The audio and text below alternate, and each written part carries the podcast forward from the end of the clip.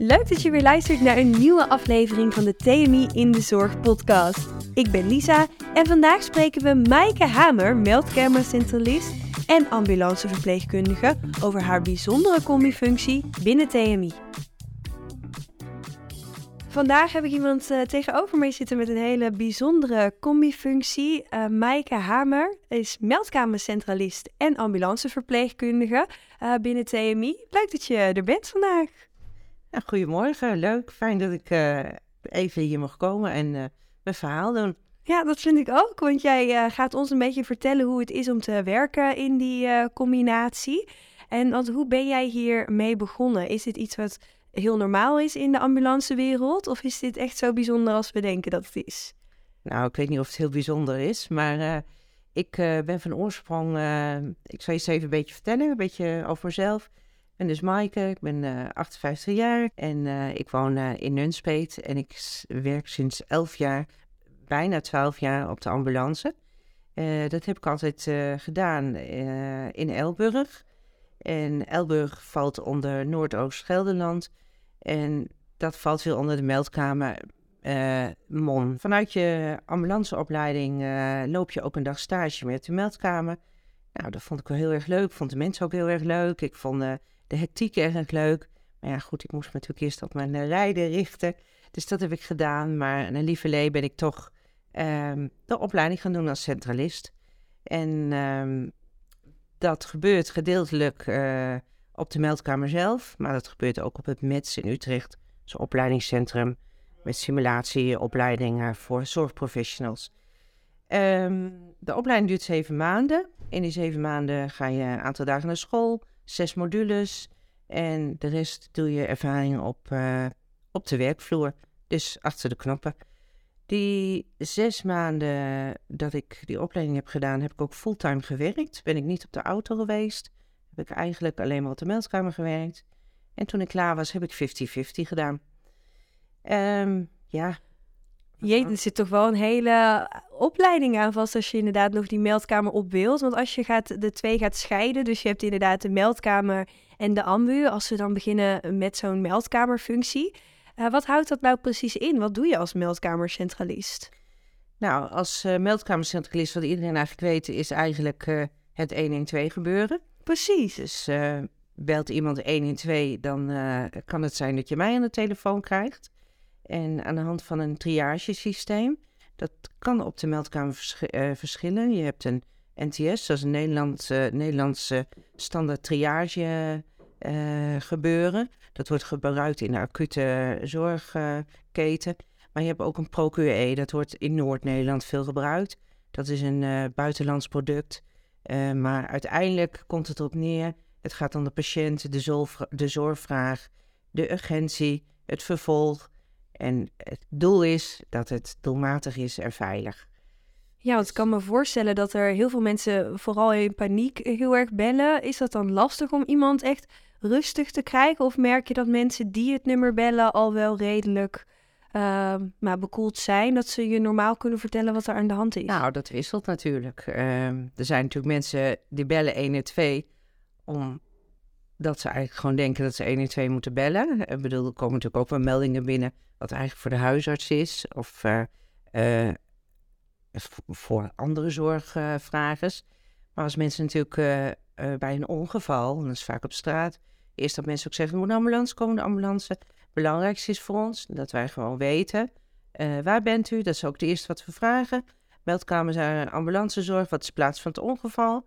En dan beginnen mensen te praten. Ze zeggen altijd, de mevrouw of meneer, we willen eerst weten waar u bent, dan kunnen we u helpen. Dus dat is heel belangrijk, dat je weet waar mensen zijn. En daar hebben we natuurlijk hulpmiddelen voor. We hebben een, uh, een zoals dat heet. Dus dat is een, een een kaart zeg maar, van het gebied waar mensen bellen. En daar kun je dan peilen waar mensen zijn. En zo hebben we meer systemen om uh, erachter te komen. En vaak weten mensen wel een beetje, oh, ik sta in, in Amsterdam tegenover de HEMA. Kunnen wij in ons systeem HEMA Amsterdam? En dan krijgen we natuurlijk een heleboel HEMA's. Ja. En dan kun je uitvragen van, bent u dan daar, bent u daar? En zo proberen we aan de hand uh, uh, de locatie te bepalen. Nou, dat vergt natuurlijk best wel soms stress. Want ja, wij willen natuurlijk snel mogelijk auto sturen. Maar ja, we moeten wel exact weten waarheen. Want anders uh, uh, gaat het niet goed. Dan gaat het niet goed. Ik kan, is het ooit gebeurd dat er een verkeerde ambu naar locatie is gegaan? Of omdat je die telefoonpingen hebt, zit je altijd wel redelijk in de buurt? Het kan ook zijn dat jij belt en jouw telefoon staat uh, waarschijnlijk geregistreerd in het gebied waar je woont. Maar je bent bijvoorbeeld niet in Amsterdam, maar in Amersfoort.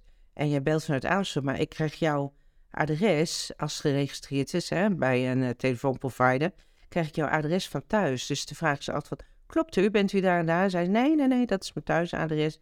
Uh, dus dan moet je verder vragen waar uh, mensen dan wel zijn. Oh, dus je krijgt inderdaad echt het geregistreerde adres en niet een pingetje van, oh, dit is nu een live signaal. Dus je, ja, dat, dat zie je wel, maar in mijn scherm krijg ik het adres waar het op geregistreerd staat. En vaak pikt hij de zendmast op en dat zie ik in die CityGIS waar, waar jij dan staat. En dan is de vraag om het in te zoomen, om het exact mogelijk uh, naar voren te krijgen. Wat zie je allemaal nog meer naast zo'n CityGIS? Want je zit natuurlijk vol tussen de beeldschermen als meldkamercentralist. Kan ik mezelf indenken of kijk ik dan helemaal verkeerd? nou, ja, we hebben inderdaad die kaart hè, de, van het gebied waar mensen zijn. we hebben een, een scherm met de eenheden die aan het rijden zijn, die in dienst zijn. Uh, we hebben een scherm die automatisch bij een melding de rit opent, waarin wij gaan typen. Uh, we hebben een scherm van uh, de ziekenhuizen, die, die allemaal in de regio zijn en die wel eens dicht gaan. De eerste hulpen gaan natuurlijk wel eens dicht. Dat we kunnen zien van, oh ja, het, onze lieve vrouwen gasthuis is dicht vandaag. Dus zeggen mensen, we gaan erop rijden. Dan zeggen wij, dat kan niet, want er is een stop op die spoedeisende hulp. Um, ja, dat is wel het voornaamste wat we eigenlijk uh, in beeld hebben. Dus de locatiekaart, uh, de eenheden die rijden. Um, dan kunnen we ook nog zien, dat is eigenlijk wel het belangrijkste voor de uitgiftecentralist. Ik ben aannamecentralist, dus die doet alle 112-meldingen. Die zegt, die stuurt een rit door, dan gaat naar de uitgiftecentralist en die, die uh, stuurt de auto. En die kan dan in zijn systeem zien, oh die auto is beschikbaar, die, die niet, die wel of die rijdt daar. En aan de hand daarvan bepaalt hij samen met het systeem welke auto gaat rijden. Ja, want die vraag wou ik net stellen. Want je hebt natuurlijk de, de, ja, de persoon aan de telefoon aan de lijn. Maar je moet ook een ambu inschakelen in, in het geval van een uh, noodgeval. Maar je kunt natuurlijk niet aan twee kanten bellen. En zij gaan natuurlijk ook dingen vragen, denk ik weer. Wij typen een code in, hè? een, uh, een parserterm heet dat. Dus de parsertermen dat is, het, het is een, uh, een heel slim uh, klapblok. Je tipt de eerste twee letters van uh, de plaats in. Dan krijg je een hele rij. En dan ga je selecteren. Maar dat doe je ook met je spoed. je hebt een A1, dat is, is heel spoed. A2 is binnen zoveel minuten. En dan heb je het B-vervoers besteld. Dat zetten we uit. En op het moment dat we een reanimatie of een groot ongeval... of er moet een helikopter ingezet worden... dan zeggen we wel van de spoed, tweede auto, heli. En dan pakken andere mensen het op, terwijl wij dan door kunnen vragen. En een ander uh, gaat die helikopter, het medische uh, mobiele team heet dat, de MMT, gaan ze inzetten. De uitgiftecentralist hoort ook twee auto's, die gaat de auto sturen. Dus ik ga er tussendoor met mijn uitvraag. En uh, ja, dan de andere gaat, pakt het weer op. En wie bepaalt eigenlijk wanneer je uitschriften of aannamecentralist bent? Of ben je beide en zit je elke dag op een andere post? Nou, toen ik begon, ik ben in uh, 2017 begonnen. Toen was het echt nog, de je aanname en uitgifte. Dat zat ook bij je opleiding in, hè, op dat medcentrum. Daar leerde je ook aan, aannemen. Maar je leert ook verspreiden van de auto's. maar de laatste jaren is er een enorme verschuiving in gekomen. Dus je hebt nu ook speciale aanname- en uitgiftecentristen. Daar zijn ook opleidingen voor. Dus eh, gericht op de aanname, gericht op de uitgifte. Dus ik werk momenteel in, bij GGD Flevoland tot de meldkamer in Lelystad. Daar hebben we echt een aantal vaste uitgiftecentralisten. Daarnaast hebben we een buddy. Die buddy, dat kan ik dan ook zijn. En ik doe dan samen met die uitgiftecentralist, gaan wij uitgeven. Die buddy doet ook ondertussen nog telefoontjes aannemen. Maar die steunt eigenlijk de uitgifte aan centralist. Want je kunt je voorstellen, als er natuurlijk een reanimatie of groot ongeval is, is die uitgiftecentralist druk met al die auto's sturen. Ondertussen gaat al het andere ook door en die auto's moeten ook aangestuurd worden. Dus vaak pakt de buddy dat op en die doet dan het auto's aansturen. Met hoeveel mensen zitten jullie vaak dan op een eh, ja, meldkamer? Nou, Flevoland uh, zitten we met z'n vieren, waarvan één uitgiftecentralist en één buddy. Twee aannamecentralisten, soms zijn dat er drie. Uh, ik heb nog in Arnhem gewerkt. Dat is, dat is samen Gelderland Midden, Gelderland Zuid. Daar zaten we echt wel met acht tot tien man. En ja, het is ook afhankelijk van het gebied, van het grote gebied. Ja, precies. Misschien in Rotterdam of Amsterdam zitten er weer meer dan... Uh... meer, dat, dat weet ik natuurlijk niet, ben ik nooit geweest. We krijgen natuurlijk een nieuwe meldkamer in, uh, in Apeldoorn. De Mon, die gaat helemaal samen met... Uh, die is al samen met IJsseland, dus dat is Zwolle en omstreken. Maar daar komt dan ook bij Gelderland-Zuid, Gelderland-Midden. En daar zit alleen maar 112. Oh, en dan wordt het echt uitgesplitst, want de andere takken zijn? Nou ja, we hebben ook besteld vervoer. Dus dat wil zeggen van uh, uh, de ziekenhuizen gaan mensen ontslaan. Of de verzorgingshuizen willen mensen bijvoorbeeld naar de poli of uh, naar andere dingen. Dan eerder ging het allemaal via de centrale meldkamer. Maar dat wordt nu een beetje gesplitst. ik zit nu in Flevoland. Flevoland heeft dat uitbesteed ergens in Leinden. Daar zitten mensen van 8 uur s morgens tot 8 uur s avonds. Die doen echt het besteld vervoer aannemen. Die nemen die ritten aan, schieten die ritten bij ons eruit. En onze uitgiftecentralist zorgt dat ze gereden worden die dag. Dus uh, ja, er is wel een verschuiving uh, binnen uh, de ambulancewereld. Nou, aan de ene kant ook wel fijn, want je natuurlijk anders constant aan de lijn bent. Want heb je wel eens dat je denkt, ik ben aan de lijn met een 112-oproep en wordt daar besteld vervoer, maar die kan ik nou niet opnemen? Of is daar ook Nou ja, dat had je eerder natuurlijk wel. En dan was je bezig met besteld vervoer, maar ging je 112. Het is soms gewoon soms heel erg druk, dus dan zeg je bestel vervoer. Ik onderbreek u even, want ik heb een spoedlijn. En ja, dat is natuurlijk niet het allerbelangrijkste. Het spoed gaat voor. Maar kan ja, het ook zijn dat je ooit een keer twee spoedjes hebt en dat je dan moet kiezen één spoed opnemen of de ander? Of heb je dan, word je automatisch doorgeschakeld naar een andere Nee hoor, je hebt een, uh, een soort telefooncentrale voor je met al die lijnen. Maar soms gaan er meerdere lijnen. Ja, je kunt er maar één tegelijk opnemen. Spoed is spoed, hè? Ik weet natuurlijk niet wat eronder zit. Of dat nou meer spoed is dan dat ik aan de telefoon heb al. Dus dat is wel. Dat is gewoon even de keuze die je dan ja. uh, moet maken. En als je dan gaat kijken naar de andere kant, want inderdaad, je bent ook ambulanceverpleegkundige. Um, hoe zie jij de meldkamer zelf als ambulance als je gewoon op de auto zit? Ben je daar meer mee bezig dan ook wat de meldkamer uh, aan jullie doorgeeft? Nou, ik denk dat je wel wat meer begrip hebt naar elkaar. Omdat, ja, ehm, als je verpleegkundig op de auto bent, weet je gewoon niet goed wat daar gebeurt op de meldkamer. Je hebt natuurlijk je auto, dat is jouw kantoor die dag. En uh, ja, je wordt aangestuurd, je doet je ritten. Maar we weten niet wat daar allemaal nog achter zit. Um, ik ben er wel anders naar gaan kijken.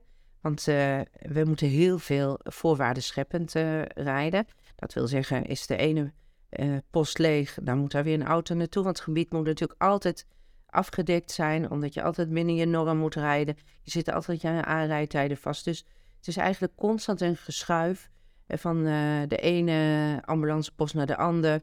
Maar dat is niet zonder reden. Dat is natuurlijk, je wil je gebied uh, gedekt houden. Ja, ik zeg altijd tegen collega's als ze zeggen, oh, dan moeten we alweer voorwaarden scheppen. Ik zeg altijd, ja, het zal je moeder zijn of je kind die daar woont en er gebeurt wat, dan ben je blij dat er een ambulance zo snel in de buurt is. Dus um, ja, ik, ik denk wel dat het goed is dat we nu wat meer zien. Dat veel mensen van de rijdienst uh, naar de meldkamer gaan. Ook om dat ge, uh, beetje het grijze gebied weg te halen. We leggen het ook uit. En uh, ja, ik, ik vind het een hele fijne combinatie. Ik vind de meldkamer natuurlijk heel leuk. Maar ik vind de ambulance leuk. Ik vind eigenlijk allebei heel erg leuk. Dus voor mij is dit gewoon ideaal. Uh, Want hoe combineer je dat met diensten? Want de diensten zijn denk ik ook heel verschillend. Of zit je ook bij beide eigenlijk aan dezelfde dag, nacht en avonddiensten? Ja, je hebt al dezelfde ook uh, dag, avond, nacht. Dat is hetzelfde een beetje. En uh, ik werk, ik heb dus in Apeldoorn gewerkt. toen deed ik echt 50-50. Zat ik 50% op de auto, 50% op de meldkamer. dat is bij deze detachering niet. Want ik ben natuurlijk 1 december overgegaan om bij TMI te gaan werken. En zo ook weer op de meldkamer, want ik ben er vier jaar uit geweest in verband met uh, uh, ziek zijn. En uh, hier kon ik weer terugkomen in deze combi, dus dat is heel mooi. En we hebben nu afgesproken van Ik doe nu eerst wat meer diensten op de meldkamer om weer goed in het systeem te komen. En daarnaast vult GGD Flevoland het op met de auto. Dus de ene keer zit ik eens een week op de auto en dan uh, twee dagen op de meldkamer of net andersom. Nou, ja, ik vind het gewoon heerlijk, want ik heb altijd na een paar dagen binnen gezeten. Denk ik, oh lekker weer even op de auto, weer even buiten. Even mijn eigen dingetje doen. Kan ik me heel goed voorstellen, want het is inderdaad zo'n verschillend iets dat je inderdaad achter de computer, maar ook zo, je staat constant aan. Kijk, als kantoorbaan uh, dat we hier hebben bijvoorbeeld, kan je wel een keer weglopen. Maar zoals je al zegt, ja, als er spoed is, wat nu als je inderdaad naar het toilet moet of net aan het eten bent, dat, dat gaat eigenlijk gewoon niet. Nee, je probeert altijd wel met elkaar af te spreken van, uh, uh, kijk, is iedereen aan bellen, dan ga ik niet zeggen, ik geef koffie halen. Dat, uh, dat kan natuurlijk niet, want je probeert natuurlijk zoveel mogelijk en zo snel. Dat moet ook. Die telefoon moet natuurlijk gewoon opgenomen worden.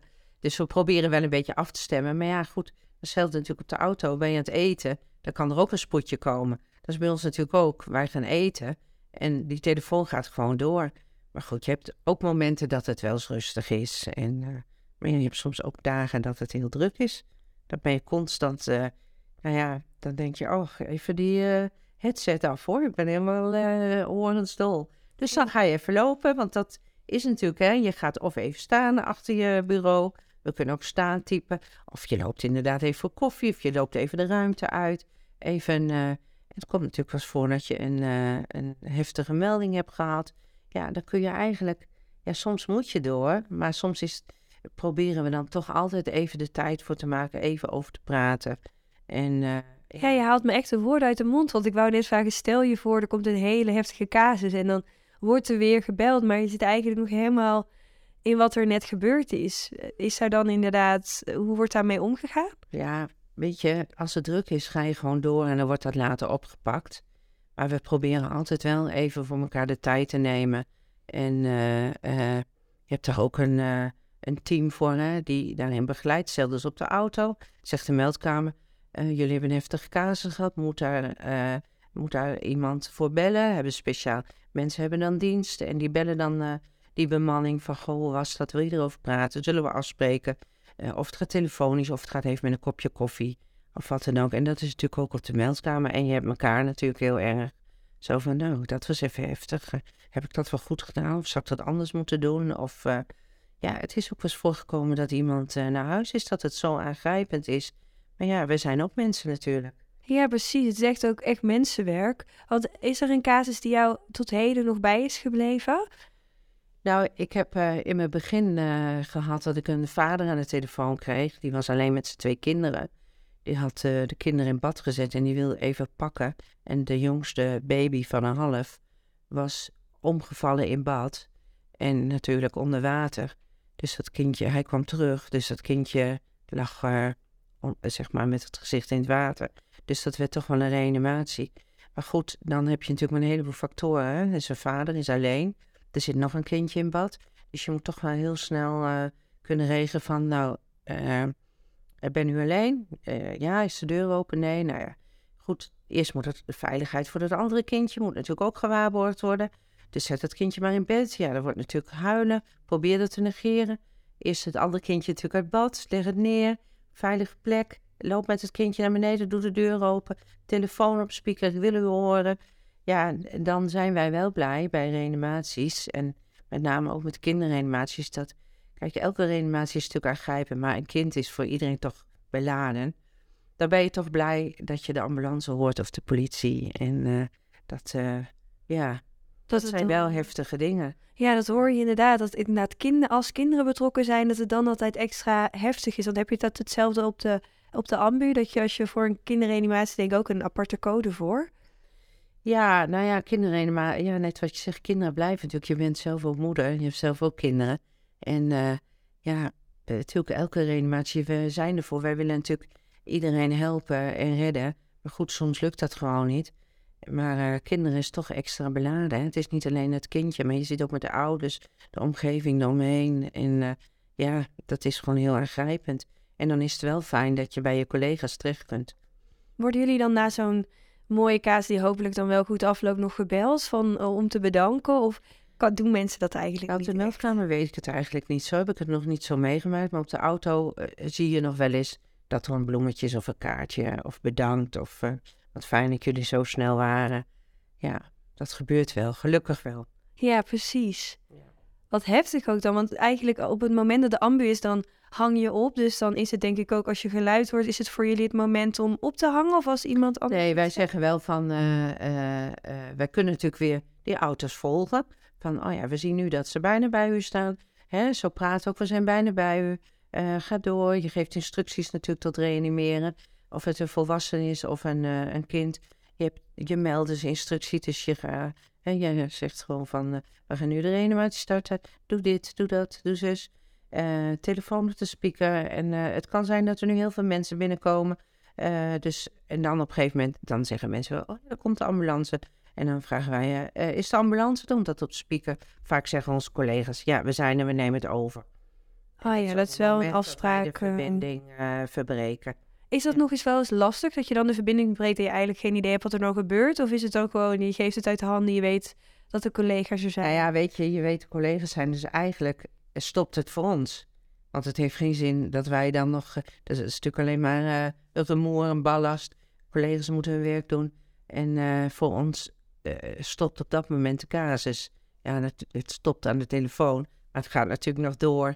Even eh, onderling van, nou, hè, van uh, deed het wel goed? Of, eh, oh, wat heftig? Of, eh, nou, ga even koffie halen? Of, eh, ja, je praat er dan wel over. Ja, precies. En dan Ja. eh, zie je daarna in het systeem ook nog waar iemand heen is gegaan, want dan... Ja, we kunnen wel zien of het vervoerd is. En vaak doen we na afloop nog even met de bemanning van wil je nog eventjes bellen? Of eh, het komt nog wel eens voor dat ze ook op de meldkamer komen. Als het in de buurt is, hè. Dat is natuurlijk ook de vraag. Want als jij, eh, onze meldkamer zit dan nu in Lelystad. Maar is het een Kazen en Emmeloord, dan is het niet heel logisch. Om, Ja, dat is veel te ver natuurlijk. ja. Dus vaak eh, even bellen nog met elkaar. En dan wordt dat... eh, Wordt dat afgesloten? team weer ingezet om eh, te evalueren voor hulp. En ja, Ja, want we hebben het dan inderdaad nu heel veel over de ambu. En ja, ik vind het zo bijzonder nog steeds dat jij eigenlijk daarna de telefoon ook nog steeds die functie hebt. Dus je bent waarschijnlijk wel meer je hoofd bezig met, oh, wat, hoe zou ik het doen? Of is dat eigenlijk niet iets wat er in je je als omgaat? op de auto zit? Ja, ook als je in de meldkamer zit, omdat je ophangt en dat je denkt, oh, wat zou ik doen als ik nu op de ambu zou zitten? Of is dat eigenlijk... Ja, nou ja, weet je, je zit natuurlijk wel als je op de auto, eh, je leest je rit en dan denk je, ja, eh, wat bedoelen ze nu of wat willen ze nu? Maar ja, weet je, ik, je weet niet hoe zo'n telefoongesprek loopt, hè? Wij proberen altijd zoveel mogelijk voor de bemanning eruit te halen. En eh, ja, ehm, op het moment dat je bijvoorbeeld in zo'n casus zit, ik, ik weet natuurlijk niet wat hun aantreft, dus ik kan niet bedenken, ik ga dit doen of ik ga dat doen. Ik, ik, ik vraag uit. Ik probeer zoveel mogelijk informatie wat van belang is. Ehm, ehm, ik zet politie in, ik zet brandweer in, wat nodig is. Ehm, maar ik ga niet bedenken van hoe ik het zag doen, want ik weet niet wat ik aantref. Nee, dat is waar natuurlijk. Ja, want je moet natuurlijk ook die politie en die brandweer nog aansturen. Heb je dan wel iets meer affiniteit nog met het stuk ambu? Of denk je juist die politie en die andere diensten... vind ik ook echt heel erg nou ja, fijn om mee samen te werken en daar... Nou ik denk wel als je van de auto komt, dat je toch wel wat inderdaad, eh, dat je denkt van, oh ja, toch even politie. Of eh, eh, je merkt wel dat ik ook een beetje al, ehm, als ik dingen uitvraag, wat ik ook op eh, daadwerkelijk plaats bij de patiënt zou vragen. Van, goh, heeft u die medicijnen, heeft u dat of heeft u zus? Weet je, dat doen mijn collega's ook wel, maar ik ben- denk wel een beetje zo van, eh, oh ja, wat zou ik doen als ik daar ter plaatse ben? Eh, dat, dat wel. Eh, dat is een beetje ook wat je volgt, maar, ehm, maar dan weet je een andere context. Ja, Als- precies. Want ik denk dat het lastig is als want iedereen kan eigenlijk, denk ik, solliciteren als meldkamercentralist. Maar als je zo'n achtergrond erin hebt als een ambu-verpleegkundige of... eh, dan weet je natuurlijk wel net iets meer achtergrond. Ja. Of maakt dat eigenlijk... Nou, dat klopt wel. Je bent wel iets meer, en je zit wel iets meer in, in de praktijk. En daar hebben wij natuurlijk ook dat triagesysteem van. Dat triagesysteem is natuurlijk voor de urgentie, de zorg, en de nazorg en wat er ingezet moet worden. En dat is natuurlijk een fantastisch hulpmiddel.